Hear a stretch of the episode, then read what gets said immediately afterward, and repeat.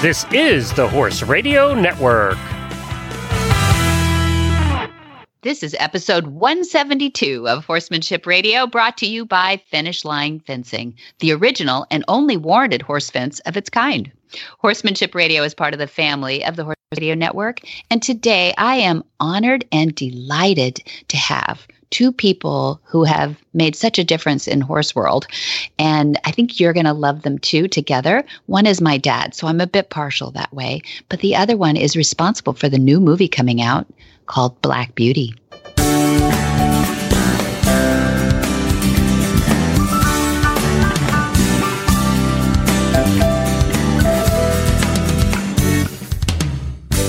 This is Debbie Loucks, and you're listening to the Horsemanship Radio. Thanks for joining us. Horsemanship Radio airs on the 1st and the 15th of the month, and I have my producer, Jen, with me today. Hi, Jen. Greetings, Debbie. How's it going? Uh, good, good. I gave you some homework, or maybe you gave yourself some homework, I think, actually. I, I, But- I was a little foolish, yeah. and then I reminded you 15 minutes before we're supposed to do this. But, and I'm sure you'll say something genius and brilliant. That's okay. But if anybody listened to episode 171 before this one, you'll you'll remember that we were working on the six imperatives for horses to be reasonable and ready to ride. And then you said something brilliant. You said, "Well, what about the six imperatives for people?" As I recall, is that right? I did. Uh, I spent a lot more years in my life as a riding instructor than a horse trainer. Horse trainers have to be part riding instructor, and riding instructors have to be part horse trainer. But I thought of myself as a riding instructor. So I spent a lot more time dealing with the people part than, um, and I spent very little time starting horses. I probably started a dozen horses in my entire career. So didn't do you a have a lot of that. career. But it struck me that six imperatives for a horse to be on his way to being started safely and humanely, to stand hmm. still, back up, go forward, turn left, turn right, and stop. I thought, how can I apply that to the human being to be a good steward of that process? Because if the hor- if the human is crappy at it, the horse is never going to get good at it, right? True. So, stand still. How many horses? It's a good one. yeah, how, how right? I said stand still, and you got uncomfortable as soon as there was nothing, didn't you? Mm-hmm. Mhm. I think too many of us are not able to mentally or emotionally stand still. Nice. Right? I just want to take a deep breath when you say that. Very good. See, um, and I that might relate to. I hear you guys talk a lot about when people are taking the courses, learning to breathe and bring your adrenaline down, Mhm. stand still emotionally, Mhm. mentally, physically. Practice that once in a while. So that was one. Yep, it's a good one. Back up is the next one. Take a step back. That's more than just physically taking a step back. Mhm.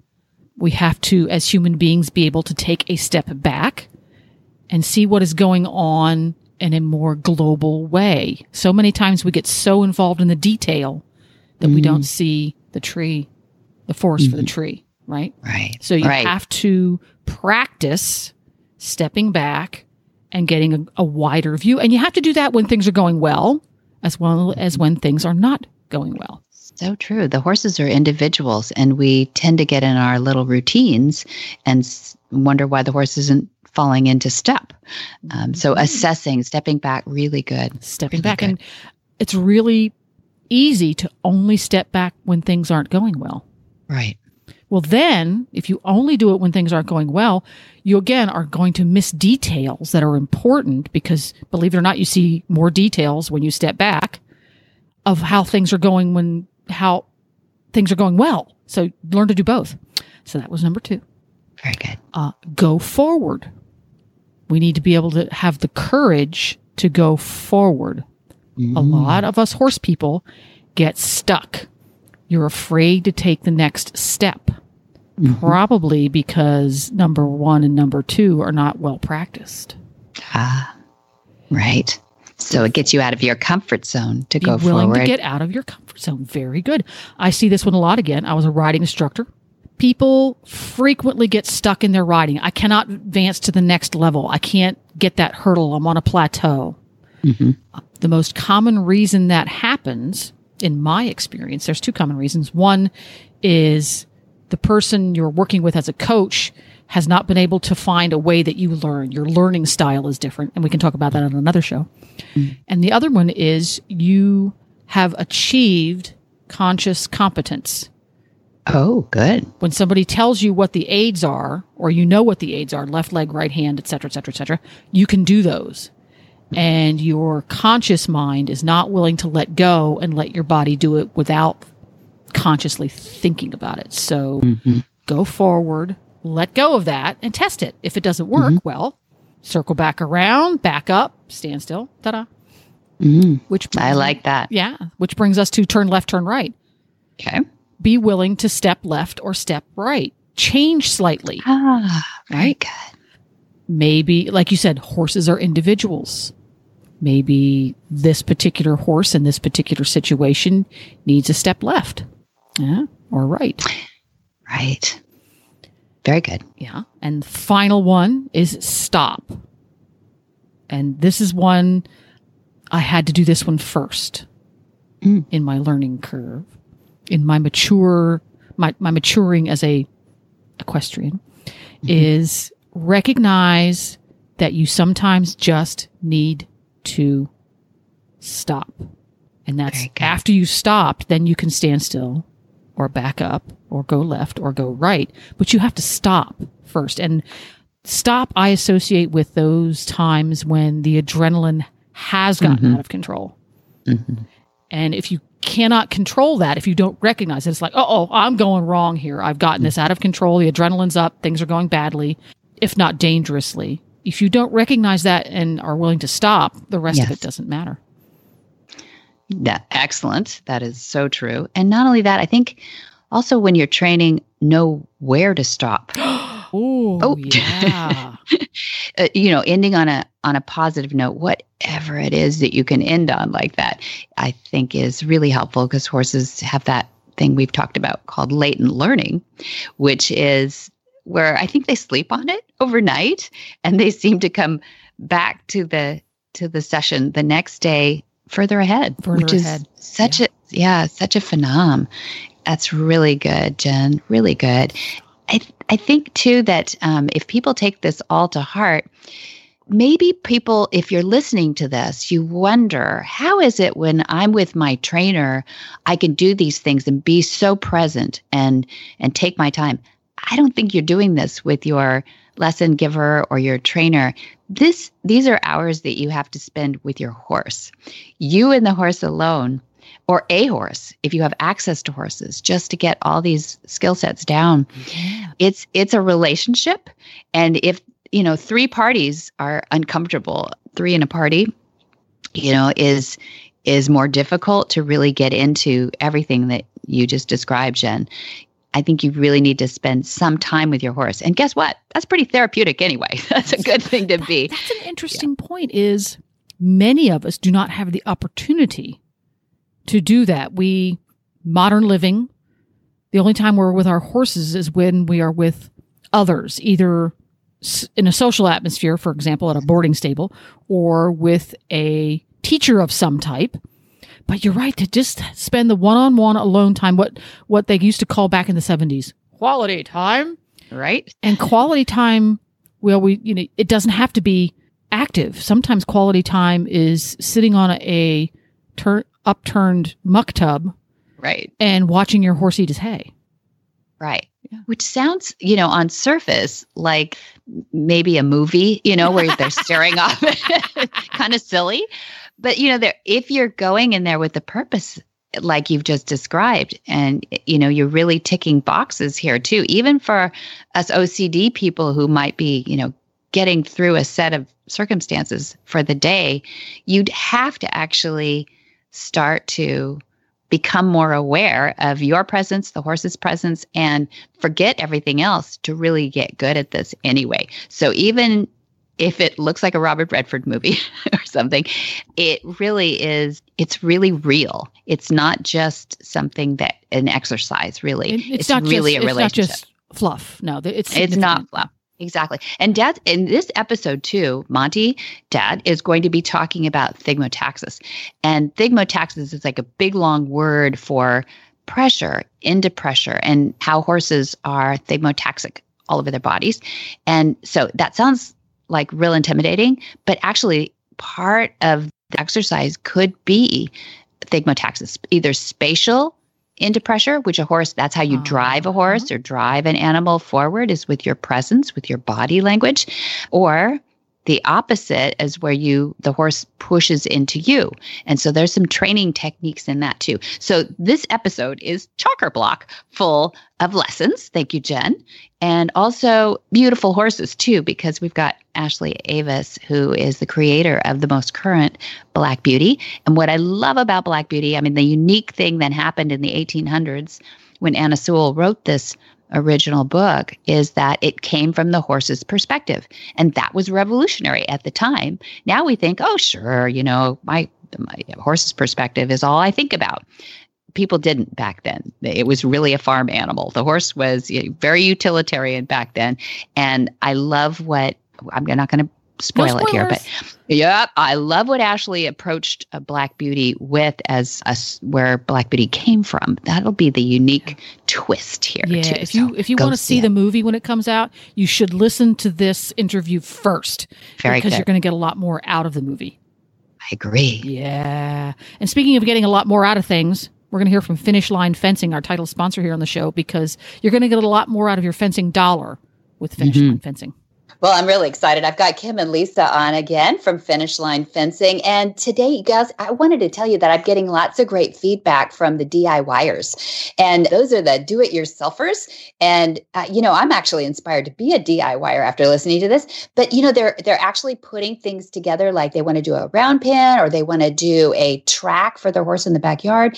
So I noticed on your shop that you have like all the parts and pieces. Can you tell us a little bit about the shop and how comprehensive it is. Absolutely. So we do have a full shop page on our website with all of the finish line, finish line XL spools, coils, and all of the accessories needed to install and all of the post attachments as well. We do carry the electric, a few options of that as well. Um, you can also, when you're getting your order together, we are more than happy to get you a post quote as well. Just give us a call um, and we can get all of that information, different quotes for you on different types of posts. Um, we are definitely here to, to work with you and, and make this experience so enjoyable. And just so your fence looks beautiful once it's done, you'll be really happy. So you can give us a call, um, order all the supplies, or if you end up going with an installer, have your installer give us a call and we can, we work with new installers all the time. Good. Okay. So you can walk us through making a beautiful fence. How do people get a hold of you? Find us at finishlinefence.com. Um, you can find our Facebook page, it's Finish Line Fence, or just give us a call um, at 877 625 6100.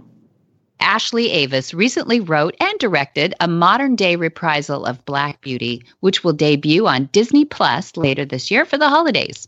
Featuring Kate Winslet as the voice of Beauty. As a former equestrian, Ashley was shocked to learn about the plight of the Mustangs in the West and forever moved to try to help make change. In Black Beauty, she mirrors Anna Sewell's original intentions of giving voices to the horses of her time by making Beauty a wild horse in today's world. Ashley is making a movie following up on this narrative feature film with a documentary called Wild Beauty Mustang Spirit of the West. Well, welcome, Ashley Avis, and I've got Monty Roberts on the line, and I'm just so excited to put you two together. Ashley, it's got to be all about Black Beauty right now for you. We are sitting here middle of November of 2020, and how exciting is it to know that Disney is about to release your movie Black Beauty? It's wildly exciting. It feels completely surreal after so many years of hard work on the film with we mm. had such an extraordinary team that came together to make this movie happen. And after you know after those many years and working pretty much seven days a week to make this movie what it is we're just i'm incredibly proud of what we've what we've crafted. You should be. You should be. And what i love about it too you and i have talked. We you came and visited the farm and and had dinner with dad and i and mom and ed your husband and and even your dog. And it was fun. it was really fun. And what I loved about it was it's a it's a an updated version. I'm going to have you talk a little bit about that. I should have said dog whiskey, your dog whiskey, and uh, the the updated version fits so nicely with everything that Dad and I love. And you to- you were telling Dad a little bit about Mustang, so we'll get into that too. But what I what I want to ask you about is what was the inspiration to take Black Beauty to a different place than not just knocking off Anna Sewell's original intentions because it was a little dark. I mean, the, the Black Beauty that I remember as a kid is a little dark. And I wonder if if there was an inspiration to change that up a little bit. The original novel, many people don't know, as you've you've just cited, is is not necessarily a children's book. You mm-hmm. read the first chapter and, and it really hits some some hard hitting themes right off the bat about kindness and cruelty and, and the, the value of the life of a horse and how that was treated, how that can still be treated sometimes in our world today. So I, I grew up with the novel as, as many people did, and it very much directly inspired my love of horses. I, I read Black Beauty and I read The Black Stallion, and I, I really think that those two books created this really interesting merger has now resulted in the feature film Black Beauty. I fell in love with horses because of Black Beauty by Anna Sewell, and I fell in love with the idea of filmmaking, even though I didn't know the direction I was going to go in in my career at, at such a young age. But the Black Stallion and the feature film adaptation that was done in the 70s, that scene with Alec and the Black on the yeah. beach, and that moment of there's just pure connectivity and mm-hmm. the visually sweeping nature of that, and it's just set to score, and it's just about communication and that relationship you can have with a horse. And so when I met with producer Jeremy Bolt for the first time about a little over three years ago. We sat down and we were just talking about films that had inspired us. And I mentioned that scene in The Black Stallion, and that was the kickoff to us discussing and I, a modernized version of Black Beauty. And he said, My partner Robert and I have wanted to remake Black Beauty for 10 years. If you have a take, let me know. And and I went from being very quiet and a little shy in his office, and I, I just exploded with just excitement and ideas, and because I knew the novel so well. And Jeremy had said, uh, "We know we want to do two things. We we want to have beauty be female, and we want to modernize the story for audiences of today." And so it was the the way the wild horse aspect came into it was having grown up with the novel, having such a deep love for the work Anna Sewell did and the good that came out of the publishing of Black Beauty. Yeah. I really wanted to honor those themes and not just take a piece of intellectual property that has a great title that everyone knows and create a whole new story. And so finding the parallels, we, we feature so many of the original characters in some of those key chapters from John Manly to Jerry's family where when Beauty was a carriage horse, we've got a, a, scene in Beauty where there's an homage to the original origin story of her as a mm-hmm. cab horse and and honoring the original locations such as Birtwick and Earlshall and some of the famous scenes in the book. And but the biggest question mark was Beauty's origin story. There's no direct parallel, so to speak, between Beauty being a cab horse in late 1800s London and today, you know, we have cars. And so I, I went back and I started researching why Anna Sewell wrote the novel in the first place. And I didn't know until I started doing that that she had been crippled at a very young age and she was literally carried by horses her whole life. Mm-hmm. And that inspired her deep understanding of them. And she wrote Black Beauty to try to encourage the people of her time to understand empathy and that horses can feel emotions like love and loss and and all of those those that myriad of feelings. And so the reason Beauty is a wild horse is because that was an issue that I started researching, and I felt if Beauty's origin story was a wild horse, maybe we could do what Anna Sewell intended to do with her novel for the horses of today. That's beautiful. What a great soliloquy. Thank you. Thank you.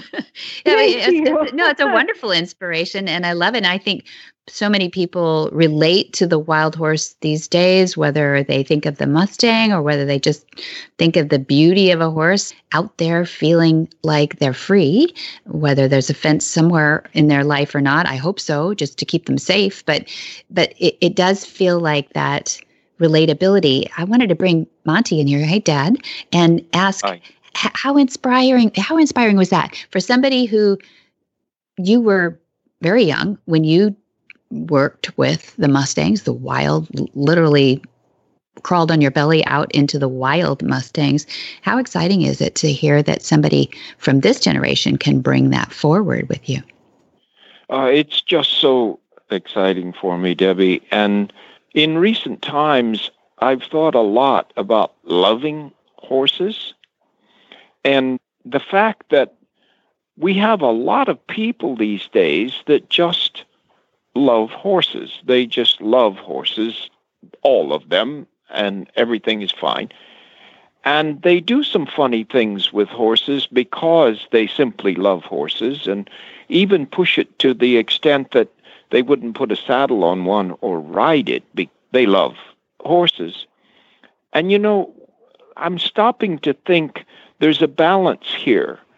And I want people to love horses, but I want them to love them for a reason and to know why they love them. And you don't have to love all horses. You know, I love the human species. I love people. I really do. Now, Charles Manson oh. is not a guy that I would love prefer to love. And so why do I love people? Well, because most people are worth loving. Mm. And most horses are worth loving. And we all should have a reason for loving them. And I I think that's what you've done with this book is to find reasons why we love these horses. Mm. And no horse was born with an intention to cause pain or harm to any human being. They just were not. So they got a head start on human beings. And if we stop and think about it, if we work with horses, if we get to know the horses, there will be reasons why we should love the horses. And I think that's what you've done here.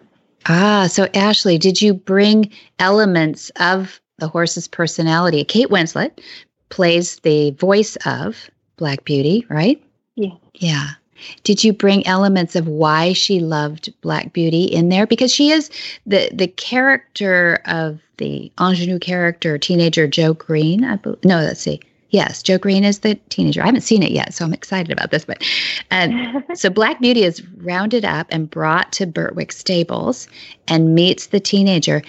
But the teenager had also had some unspecified separation from her family, correct? Is there a reason that you left that unspecified?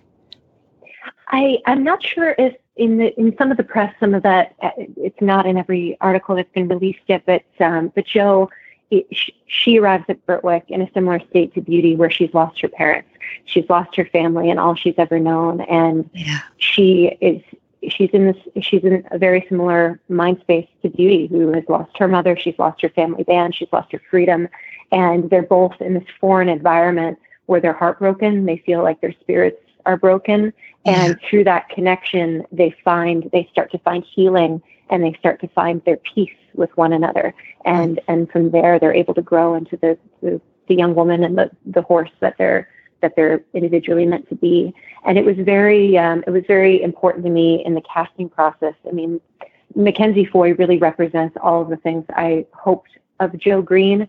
And it was really difficult to even think about who who would play this 17 year old that's a very specific time in a young person's life there's a lot of change that happens at that point but but has the fire as well as the elegance the, the mm. strength mm. as well as the delicacy and i feel like that's how i feel when i'm around a horse it's mm. you have this incredible power but you also have usually as, as monty so eloquently said most horses are are willing and open and, and kind if they've been treated correctly and and but there is that delicacy along with the power. And I and I always felt like there was very much a parallel between Jo and Beauty. Jo is like a Mustang herself, and the trifecta of that that storyline is that you have Uncle John, who essentially is kind of like is kind of like Monty, where he's a horse whisperer, and he initially treats Jo in the only way he knows how, like a wild horse herself. Mm. She's angry and she's heartbroken, and he's trying to get through to her, but it's really through the bond with beauty and that understanding that they're all three of them are able to find their peace. Mm, that is great. I just got chills. Yeah. It's fantastic. That's yeah. super. Yeah. No, and and one thing too that I I didn't want to not get in here. So I'm going to jump in here too. It's very exciting about Disney Plus, but you've also been working on your own documentary kind of throughout this thing, right? I, I think it goes back a few years now that you began working on a documentary called Wild Beauty, Mustang Spirit of the West. And is that does that have a release date yet or are you are you still working on that? So Wild Beauty Mustang Spirit of the West, it's a documentary project that we began last year before we departed to Cape Town to film Black Beauty. And the way that came about was in, in knowing that we were filming Black Beauty, which set a, a good chunk of it is set in the Western US and then in New York. Black Beauty was being filmed in and around in Cape Town. So we wanted, I very much wanted to have the authenticity of featuring footage of real wild horses in the film. And I had identified the Onaqui herd in Utah, and I so badly wanted to go film in that area and had this plan in my head to that eventually perhaps we could marry the footage between the Onaqui herd of Utah with the, the staged quote unquote wild horses and, and Beauty's family in South Africa, which was supposed to be Wyoming. And so my husband Ed and I, we run a small production company, and we were able to raise a little bit of money independently about a month and a half before we left for South Africa to actually spend two weeks filming the Onaqui herd in Utah. We went up to the White Mountain HMA in Wyoming, and then we filmed a, a, roundup in Nevada, Triple B roundup. Right. And so when we uh, when we got down to South Africa, and I I also edited Black Beauty myself. I cut the film, which was a really unique experience. I've been wow. editing for about ten years, but it was a it was quite a, a quite a big vote of confidence for Constantin Film to allow me to edit edit my own movie. And but it it reaped so many benefits, even though it was you know at, at a lot of times very difficult. But I was able to actually cut the scenes where Beauty is seen, little baby Beauty in the wild in Piketberg, South Africa. When she looks at her family, I cut to shots of Onaqui and marrying that footage, it was unbelievable once, once I got into the cutting room and really was going through the thousands of hours of footage that we had and seeing that even the, the grass in Onaqui, for example, was so similar to the ah. beautiful grass of Piketberg and how how well they matched. It was I keep saying it was like a little gift that we were given. And so that was just it was really special to be able to actually use real wild horses in the film. So by doing that and spending two weeks filming some of that great that great footage, we decided that we wanted to embark on a full fledged documentary where we could, after Black Beauty comes out and people are curious about the plight of wild horses, that we can continue that as a wave of, of positive awareness and to release a doc. So that'll come out. We're, we're targeting the end of 2021 for the documentary. Great. Okay, great. So we don't have to wait too long anyway. We just next Christmas season for this. That's fantastic. Uh, and I and I love that you've you've married the idea of a horse that's out of sorts because of the let's just call it that because of the way that we're handling our horses in the in the management system that relates to people. It's just such a crazy year 2020 and everybody feels out of sorts anyway. So i think it's going to be really relatable not only to black beauty but then i'm so glad that you put us on the map with these wild horses to create some curiosity there and so that people do find out what do you think and this may be something that is too hot of a potato to pick up. But what do you think is the next best step for the wild horses? Uh, what could we be doing? Just us people who love horses, and we love specific things, Dad, about our horses. But what do you think is the next step for for wild horses? And then I'll ask Dad too. I think illumination has been the thing that I've identified as the problem. Growing up as a horse girl, and I, I grew up riding. I, I was born in Chicago, but, but spent most of my young adult life in Florida.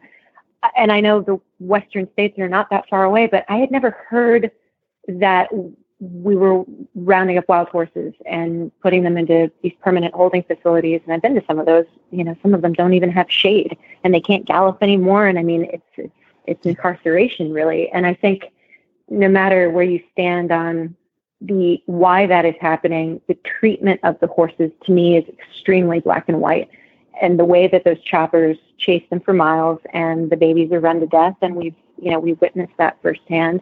And then to spend their lives just trapped in facilities like that it's just i think from an, an animal rights viewpoint that that's just wrong. So i think getting more people to realize that's happening not just horse people but all people who love animals and mm-hmm. building that awareness. That's I'm really excited. Our film very, very well illustrates a, a roundup, and I think that there will be. I hope that there will be a response from a wider audience, a global audience that, wow, we have wild horses in our country still. How mm-hmm. magnificent! But wow, they're being rounded up. And then I've spent a lot of time talking to the American Wild Horse Campaign as well, and they've they've got they they've proposed great plans with fertility control on the range. And I know Colorado, the state of Colorado, has made great strides with implementing that, and just not keeping the, the solution isn't sustainable to keep horses to keep rounding them up and building more facilities it's right. just it's not sustainable. So keeping them on the range and finding a way to do that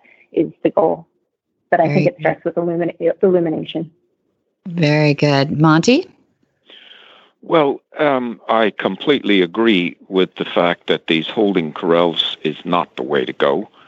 Yes, building energy to adopt is is a big part of it, but also, as was suggested, to make sure that the government, the U.S. government, and the Canadian government work together to provide wild horse family groups for those areas that are public lands and to be sure that they're not interrupting cattlemen's fences and so forth and so on so that they get people angry with them and they shoot them on the spot to prevent the destruction. So when you take a step back and you look at that whole situation, A, the holding pens are not the answer. More adoptions is part of it. Holding them in areas where they're beautiful and everybody gets to see them in the next generation too. Mm-hmm. And birth control. Controlling the numbers of reproductive capacities is is essential and we can do it this day and age i was in 1952 i was in a meeting where i said that birth control is coming along for human beings and it must be true that we could somehow do that with the horses in the wild and and i think there are ways i'm not sure of all of the scientific and medical things involved but I'm sure we can control the numbers so that we don't have this vast sort of explosion of the mm-hmm. population yeah. of wild horses. And if we get our heads on it and and we put our minds to it, there's good minds out there that can do this. Yeah, absolutely. And, and, I've already seen some new things coming out and some very encouraging reports too. Know, some people, you know, will resist, but there's always a faction of people that will resist almost any change. So we understand. But I, I agree with both of you that that there is no room for the holding pins anymore. Bad idea. Need to stop that stuff. But but Ashley, the the other thing that I wanted you to share a little bit, if you don't mind, is about your adoption, the process and the story that you have of your own. So we, when we filmed the Triple B Roundup in Nevada, it was the first roundup that I had seen live. I had seen there are a number of documentaries out there, and there's footage that you can watch, but there's nothing like seeing something like that, and the, the just the heartbreak of seeing something like that in person. And so we we went up the hill. We had a small crew and a lot of gear. I don't think they, I don't think it was expected that we were going to be, be bringing film level camera gear, the, the Triple B roundup, that we did, and we hauled it up the hill and we filmed for a couple of days and and watched the helicopters descend and and run the horses in. And there's one this one particular instance because you see the babies get driven away by themselves and get separated, and that's just yeah. especially heartbreaking. And and there was this one little colt. He was this little tiny black and black and gold and white paint colt who got driven away from his band, and he was and the helicopter was just forcing him into the trap site by himself. And it was just so, and you could see him. He had such a, you know, he had a massive lens, and we could see his expression even on my little portable monitor. I'm just watching this baby throwing its head around, and you can't hear that he's crying from three miles away, but it's just, it was just my heart broken away that I've never experienced in my life. And I turned to my husband, Ed, and I said, if he survives, I really want to do something about him. And we weren't equipped or prepared to bring a wild horse into our lives. But right. Ed said, okay. And, and so he was reunited with his mother in holding, and she's a cobalt black mare. She's about four years old, and it's not a star, but it's this beautiful white stripe, and she looks, mm. for all the world, like a wild black beauty. Uh-huh. And so when when they got reunited, and AWHC sent sent a rep to Palomino Valley, the holding facility, they were taken to to take some photos just to see if they were there. At four foals that I know died in that roundup, and and I got some photos and saw him with his mother. And I turned mm-hmm. to my mm. husband Ed and I said, "Well, we've, we've got to take them both." he exactly. Said, he said, "Okay." So they so it took months to even get them out of the of the holding facility, just with process and shots and all that. So by the time we were able to get them out, we had we were already in South Africa filming Black Beauty. And so I got a call while I was on set in, you know, some wild location they're ready to go. And a, a, wonderful friend of mine, Jill Starr from Lifesavers Wild Horse Rescue, I called her and I said, I, "Can you help me with just a, a safe place for them until we're back, where they're going to be taken care of?" And so she was instrumental, along with mm-hmm. her colleague Cheyenne Price, to to house them until we were able to get back. And so now that we are, we're I'm about to start working with a wonderful trainer, Alex Sadak, with mm-hmm. them. And I'm just really excited to, to go through this process myself. And uh, some of our work colleagues keep joking that I'm turning into my characters because this is exactly what Jo Jo Green does in the movie. Oh, does she? Oh, that's great. No, that's great. So that's that's actually a little tip right there. We get to see some of that work with the wild yeah. horse. That's great. Yeah. yeah.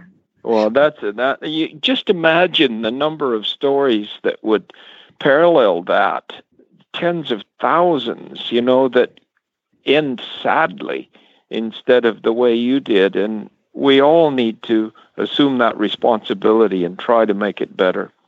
Yeah, it's not, I don't think it's beyond our capacity to make it a lot better. That's right. That's right. And Ashley, you're doing a huge part and a huge service toward that. So I really appreciate it. The fact that you're making beautiful movies too, we appreciate.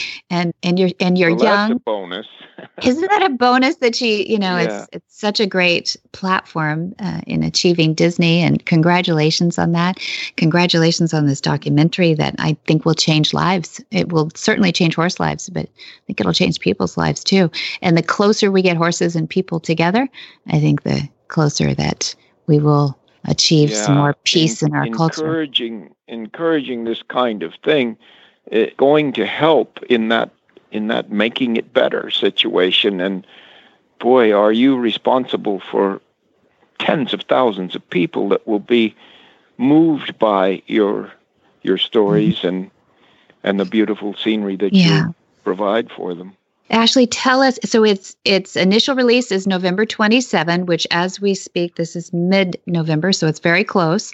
Tell us where people can watch it. So it comes out, yes, November 27th, the day after Thanksgiving, and it's available. It's coming out worldwide on Disney Plus. Look at that. Amazing, girl. That is so fun. I'm so Thank proud you. you. It's Thank great. You. It's, and, pretty and surreal. Have, it's surreal pretty surreal, which is great. But um, but you, they recognize talent when they see it, and I'm really glad they saw it in you as a horse girl, uh, growing up with horses too. And we're just we want to have you back to talk about the ramifications of all this wonderful work that you're doing, and we want to hear more about your documentary. So you'll come back, yeah.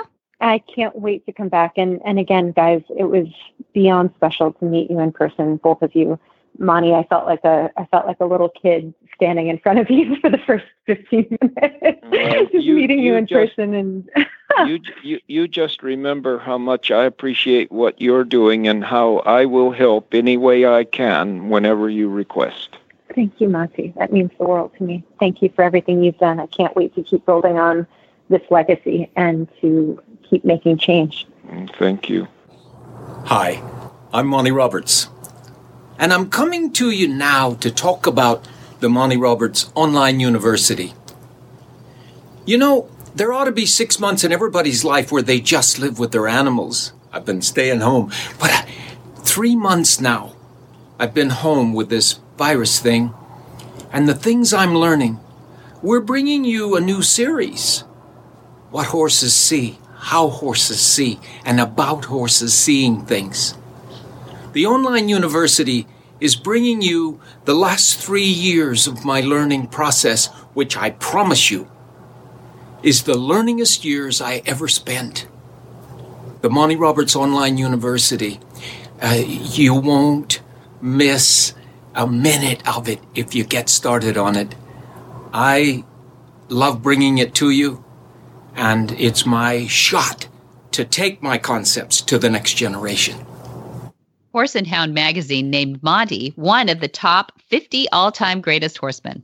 He's the creator of the world renowned and revolutionary equine training technique called Join Up. Monty travels the world demonstrating that nonviolent, gentle training creates breakthrough performance as you partner with your horse. Growing up on a working horse farm, Monty witnessed traditional, often violent methods of horse training and breaking the spirit with an abusive hand. Rejecting that, he went on to win nine World's Championships in the show ring. Today, Monty's goal is to share the message that violence is never the answer. Monty is credited with launching the first of its kind Equus Online University, an interactive online lesson site that is the definitive learning tool for violence free training. Well, welcome back, Dad. How are you? I'm fine. I'm excited. There's a lot of things going on, Debbie. Mm-hmm. I know COVID is horrible and and it's all going to be very bad because they might even lock down the country again. Oh boy. But yeah, I've been locked down anyway, so that part's all right. I just hope we get a vaccine soon and we can mm. put mm-hmm. all this behind us. I do too. I do too. But you know, your lockdown and other people's lockdown, say city dwellers, look a little bit different. And I've been following you around lurking in the shadows a little bit, watching you with your deer and with your horses. And you've been pretty, pretty darn active actually for a person in lockdown because you have that ability to have some room to little elbow room around here and 75 acres or so.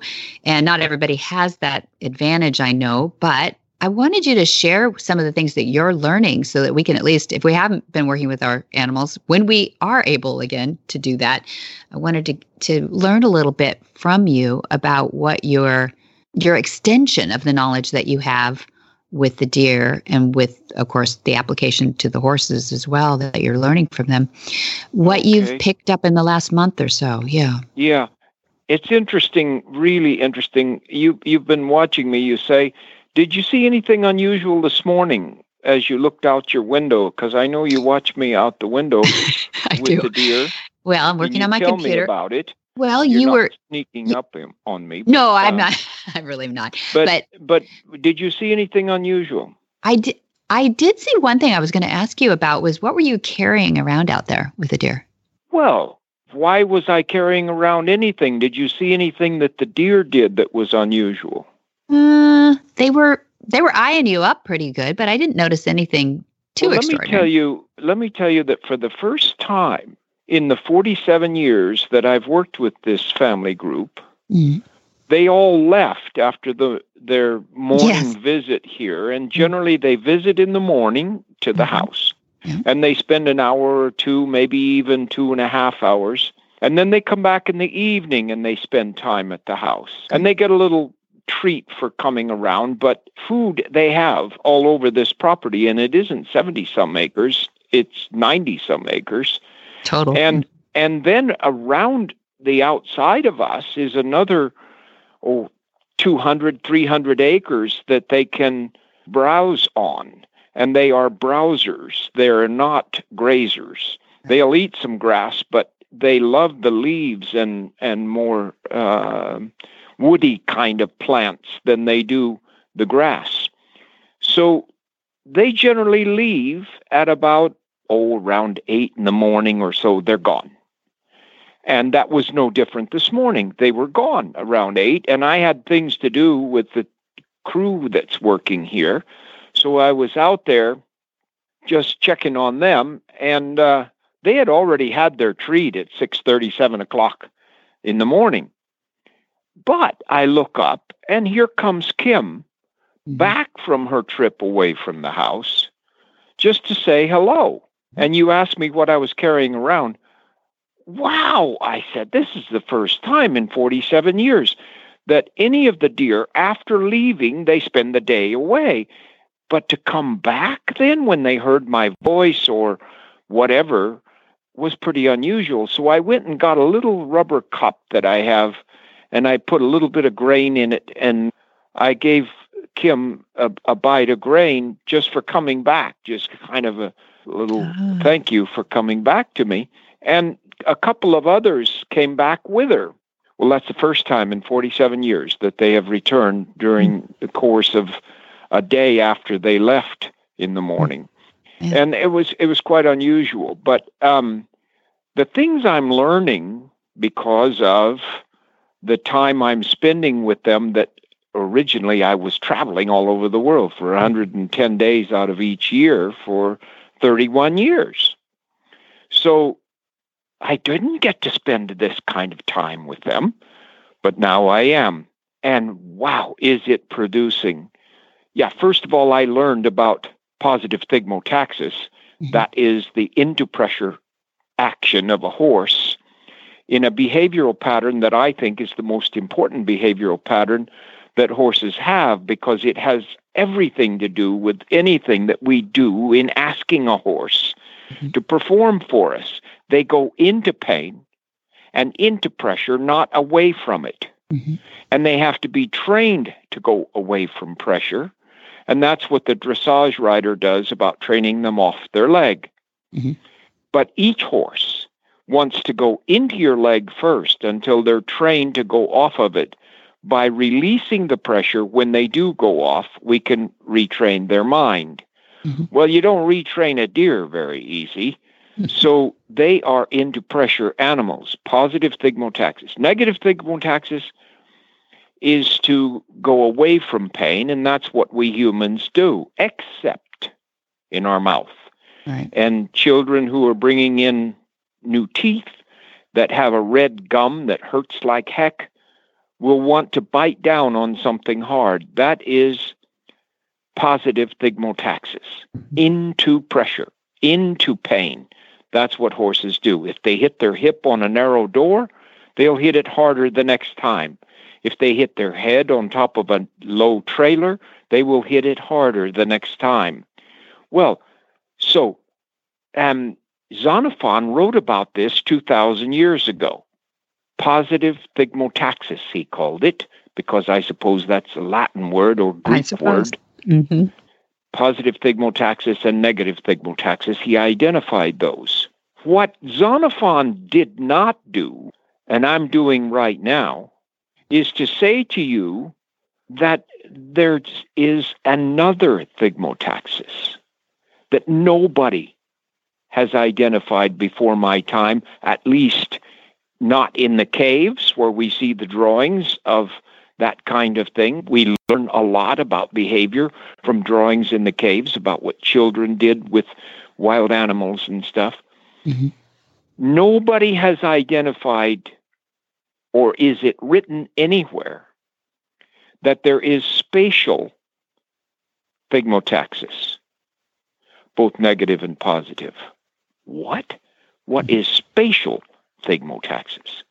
Well, I have learned uh, in this last four months or so, I have learned that as you try to drive our deer, and when I say our deer, I mean all of the deer in the United States and I think Canada for the most part, and the deer, deer of Europe, and I believe the virtually the whole of Africa Okay.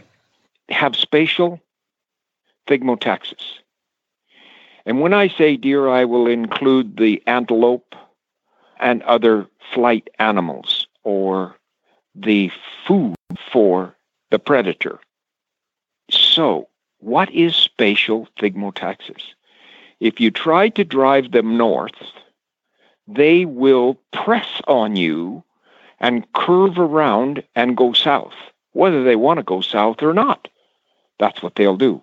If you're going to go east, they will go west. And they will resist the space of moving forward as you suggest you want them to do.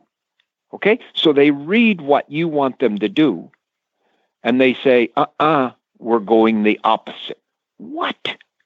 Mr. Roberts, that's the craziest thing I ever heard. you can drive deer. Everybody knows that you can drive the reindeer. And I I think you can drive the reindeer, and I've seen reindeer drives, Yeah. and also the Alaskan animals, flight animals. They will drive. Why is that then? If you say that most of our flight animals in the middle of our Earth will refuse to be driven. Well, I think it's because my opinion is, and I know that the universities will work on this now. Okay. My opinion is that when you go to the ice caps, there's practically no canine predators. Ah. There's no canine predators. Their feet are wrong. I know there's there's wolves in upper Canada and and I think in Alaska Well, too, but true. not so many. What? That's true. Yeah, I hadn't thought about Yeah. wolves when you said that. Yep. N- Not so many. And I, I don't think that they hunt the deer so much. And so those deer will drive and they will go away from us because we're predators and we're Mhm. making signs like we want them to go somewhere. So they'll go away from us, which means you can drive them. Gotcha. Well, our deer you can't drive. You cannot drive. If you want them to go north, they will go south. Why is it? Because the canine is a clever operator, and they will send one dog to do the driving, while the whole pack of dogs will go where they're going to drive the deer, and the deer will be driven to the pack of predators. In this case, the pack of canines.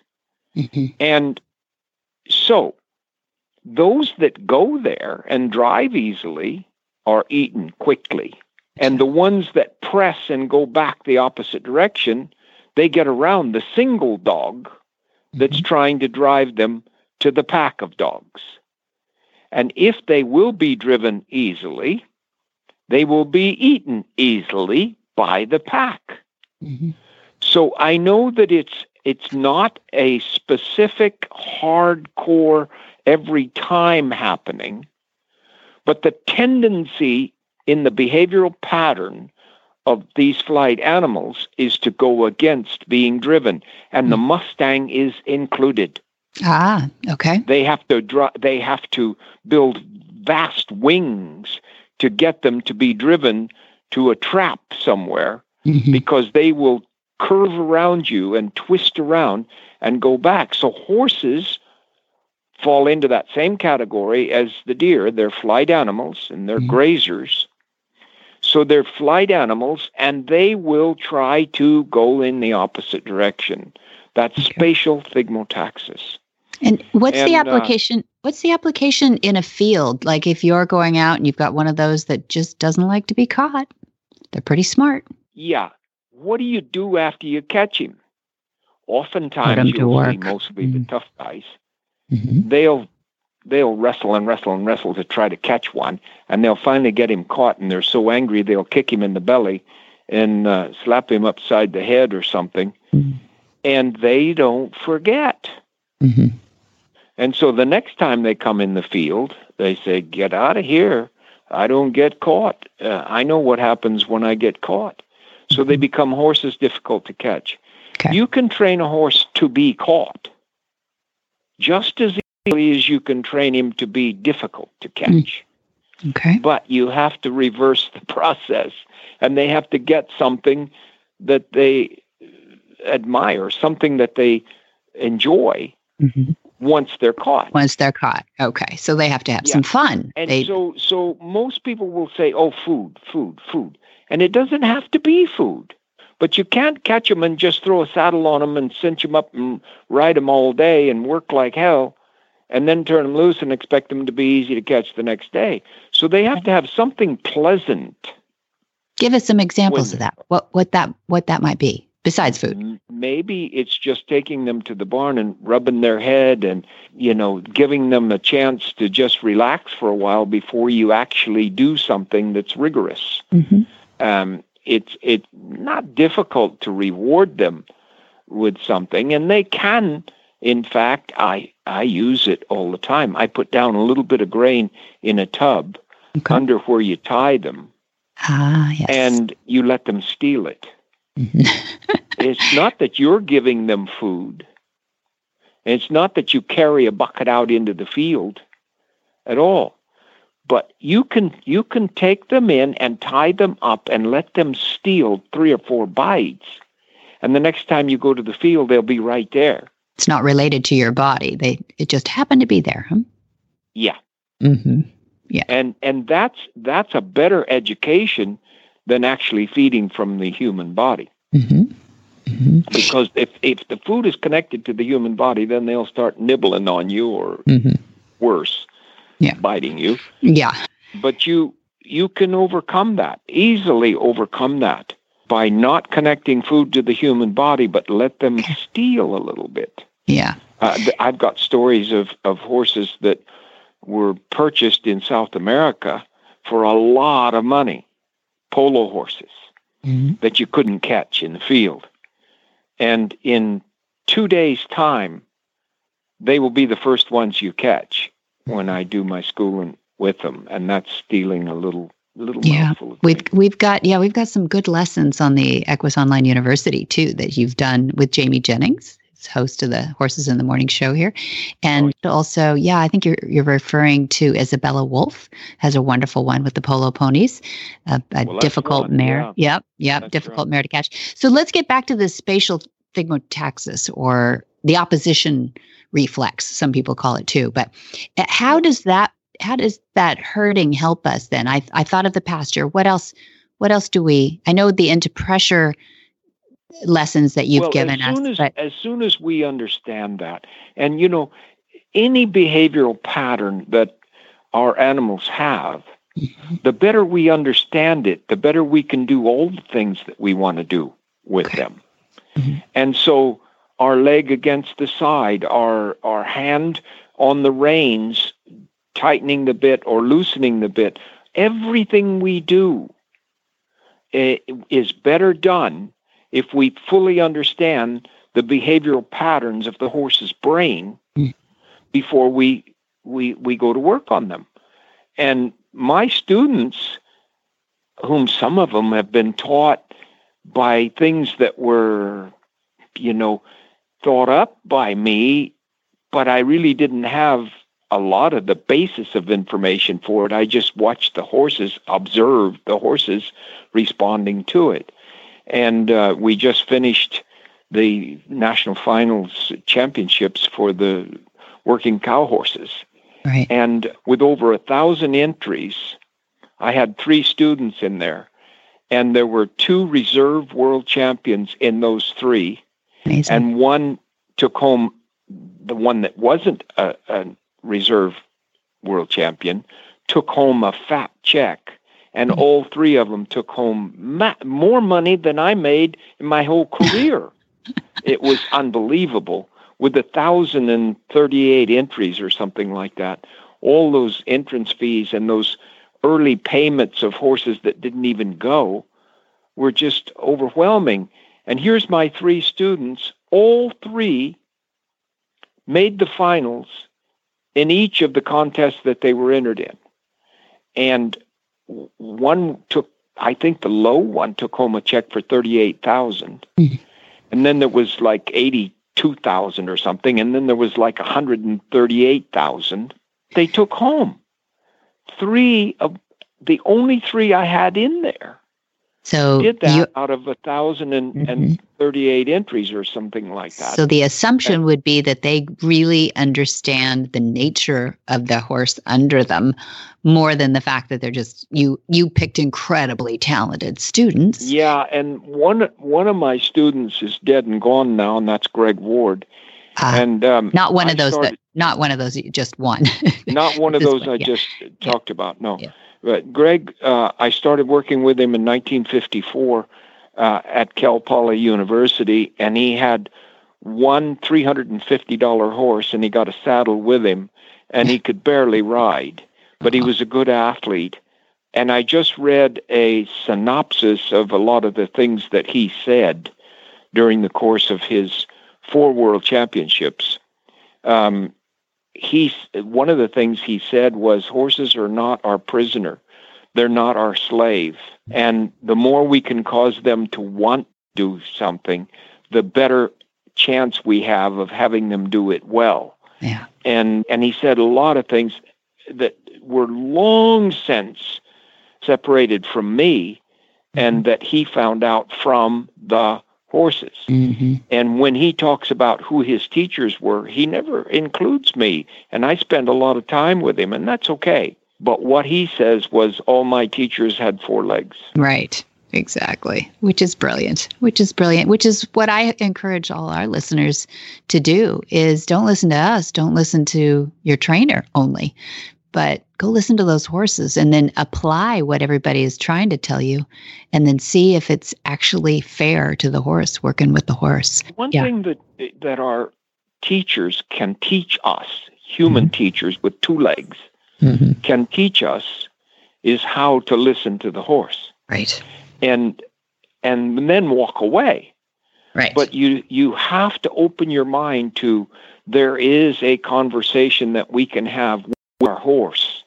It's just that we need to understand the flight animal, the grazer, the equine animal. Yeah. We need to understand how they can communicate with us, and then we can learn from them. And I have students now all the time coming back to me and saying, Hey, what about this one? And they'll show me something that I never saw before. Mm-hmm. So th- that's a lot of fun. And polo has been the discipline which has taken violence away from the training more than any other discipline that I have. But of course, they had a massive amount of violence in the breaking of their horses was just awful. And the whole thing is changing so rapidly, you can't believe it. And now the working cow horse is the next discipline. And this one that just finished is a perfect example of it. All their rule books are changing to take violence away. All of their performances are changing to take violence away. When I was showing working cow horses during the dry work or the reining work, when you ran down through there at 40 miles an hour and slid to a stop, you had to spin instantly. You couldn't sit there. And now they go down there, they slide to a stop, and then the judges are scoring the slide. And while the judges are scoring the slide, they'll sit there with the reins relaxed and they might adjust their hat. They'll take 30, 40 seconds before they do their spin, and the horse is perfectly relaxed. Now, if you're using a spur in the shoulder to get them to spin, or a piece of barbed wire, which they used a lot to to hit the horse with, they're not going to stand there and relax after the slide. Right. Well, now they do. So that's telling us that at home, they're being treated fairly and without violence. Great. And that's what we want.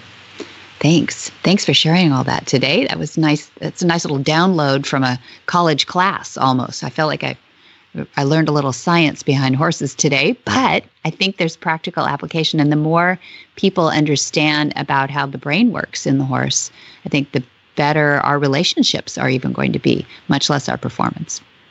Is that the time that we have now? It is. Okay. Okay, because I could tell you a lot more. I've Oh, I know. I wanna mind, have But you- I'll come back. I'll come back Thank another you. time. I yeah, another time. Very soon. Thanks, Doug. Okay. Whisper the language of the herd. Listen, you don't have to say a word. It's time for Jamie Jennings to fetch an email from Monty Roberts' inbox and share a morsel of Monty's wisdom in a little segment we like to call Ask Monty. Leave this world a better place than mine. The magic in the language of. Dear Monty, Hi there, I have a problem with a jumper. After his jump, he just goes absolutely mad, bucks, rears, and just freaks out. Now, I'm an experienced trainer and unfortunately, I cannot find the solution. He has been checked by the veterinarian and all is good. Please, I will appreciate the help. Just to let you know, I do train using Equus. Monty's answer. Thank you for your question. I am pleased to hear that apparently you have been using my techniques with your horses. This is a problem that I see globally. Horses tend to express energy after effort. Jumping tends to bring this out more than most activities. The best results I have had come through an effort to calm this moment and in time by doing a lot of low level training. By that I mean trotting and cantering over poles on the ground or poles set at two feet make it easy for the horse. When you begin to address this issue, please go through and study a good amount of lessons on causing the horse to learn to stand still. I believe you will find several lessons on the art of causing a horse to stand still on my online university. The main effort is to allow the horse to make a mistake and move, but only two or three steps and then back up with a firm request from the dually halter. This will be effective for you when you're on the ground simply teaching the horse to stand still. When you are in the saddle, learn to keep your hands down and relax. Expect your horse to stand still. Do not demand him to stand still. Let him move two or three steps and then make him back up to the original position. Please let me know if this has been helpful to you as I've had tremendous success with horses that have this remedial behavior. For more of these insights into good horsemanship, go to montyroberts.com and click on the words Ask Monty at the bottom of the page. Corro is your source for all things horse. As a one stop online shopping destination, you can find all your favorite horse products for the best prices, shipped directly to your barn door. Corro was created for the horse owner and horse care professional alike to make caring for your horse even easier with industry expertise, tried and tested products, and horse inspired storytelling under one roof. Corro has something for everyone, no matter what breed your horse is or what their job may be. They care about the way you care about your horse, which is why they have tons of content on their blog, Corro Stories, and have created a community on their social platforms to help educate, entertain, and inspire horsemen and horsewomen alike. Now, for the holidays, Corro is launching a virtual pop up shop that's going to feature some unique gift ideas for everyone on your shopping list. So you can get to your go to favorite horse products, plus some fun items from small, local, US based artisans, as well as some of your favorite equine brands that will make great gifts for your trainer, your groom, pony kid, and all the other horse enthusiasts on your holiday shopping list. Check out their website today at corroshop.com. That's C O R R O S H O P.com. And use the code horsemanship10 for 10% off your first order today.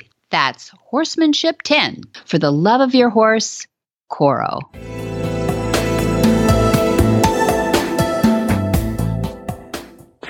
The wide, wide world of sports is going on here? Where in the world is Monty Roberts? Monty is looking forward to meeting some new friends, two legged and four legged. December 20 of 20, we will have the first through the third an introductory course module four, and that is preparing for the intro exams. These are the smart students now who've gone through and are ready to start preparing for that exam to get their certificate in the introductory course. And then December 4 through 6, we have our Horse Sense and Healing, and that is with veterans and first responders suffering from post traumatic stress. Then February 8th through 12th, we'll have another Monty special training. This is one that we have classically had once a year since 2006, but Monty special training will be twice in this 12 months. And we're really fortunate to have that because Monty's home. There's no traveling right now. And those are five days with every conceivable situation. He just gets one horse out of another, out of another, out of the stall, and and he gets to working with some that have never been saddled before, and some that have remedial issues, some that won't load on the trailer. It's really a fun thing. It's a variety pack for five days. And you can find all of that and so much more on the website, montyroberts.com. montyroberts.com is the one-stop shop because you'll find the uni there, you'll find Q&A there, you'll find what else? Oh, Um, you, you can find a, a certified instructor there. Certified instructors, our outreach program, all the classes and courses are on there, all the merchandise. So, so our special dually halters, the Monty merchandise. We don't do rock star stuff. We do educational stuff there. And then we also have our new adoption program. So Oh, that's horse. right. Yep, we've got a Mustang and transition horse program that we've partnered with the Right Horse Initiative program of the ASPCA. You can go and shop for horses there even. Yeah, so you can you can find a horse that's had a good, solid start using Mm-hmm. Monty Roberts methods. Uh, it's so much fun training these horses. There's just the, the adoption partners have been genius in sending us just really the cream. They just need a little training. They need a little polish to get them back out the door to their next career. It's really fun. They and they've they've gotten those imperatives. That's right. Top of our show here. That's right. See, we're, t- we're tying it all up. And you can get all of that at bonnieroberts.com. You can also call them at Flag is Up Farms, 805 688 6288. And of course, if you go to montyroberts.com, you're also going to find 805 688 6288 so you can give them a call on the phone. And for details about today's show, you can go to horsemanshipradio.com where you will find links, photos, and more information about today's topics and guests. We love your feedback. Head on over to Facebook and like Monty Roberts. It's the one with a little blue check mark. Monty Roberts is also on social media. His Twitter and Instagram handle is Monty underscore Roberts. And once you've done that, go over and get the app or help your friend who hasn't gotten it yet. It works for, excuse me, it, it works for iPhone and Android. Just go to your app store and search Horse Radio Network and download it. It's free and you can get all the shows you want everywhere you go. That's right. And many thanks to our sponsors too, who make this all happen.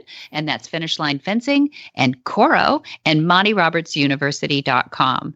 Be sure to visit all the other great shows too on the Horse Radio Network at www.horseradionetwork.com. Until next time, have many happy horse hours.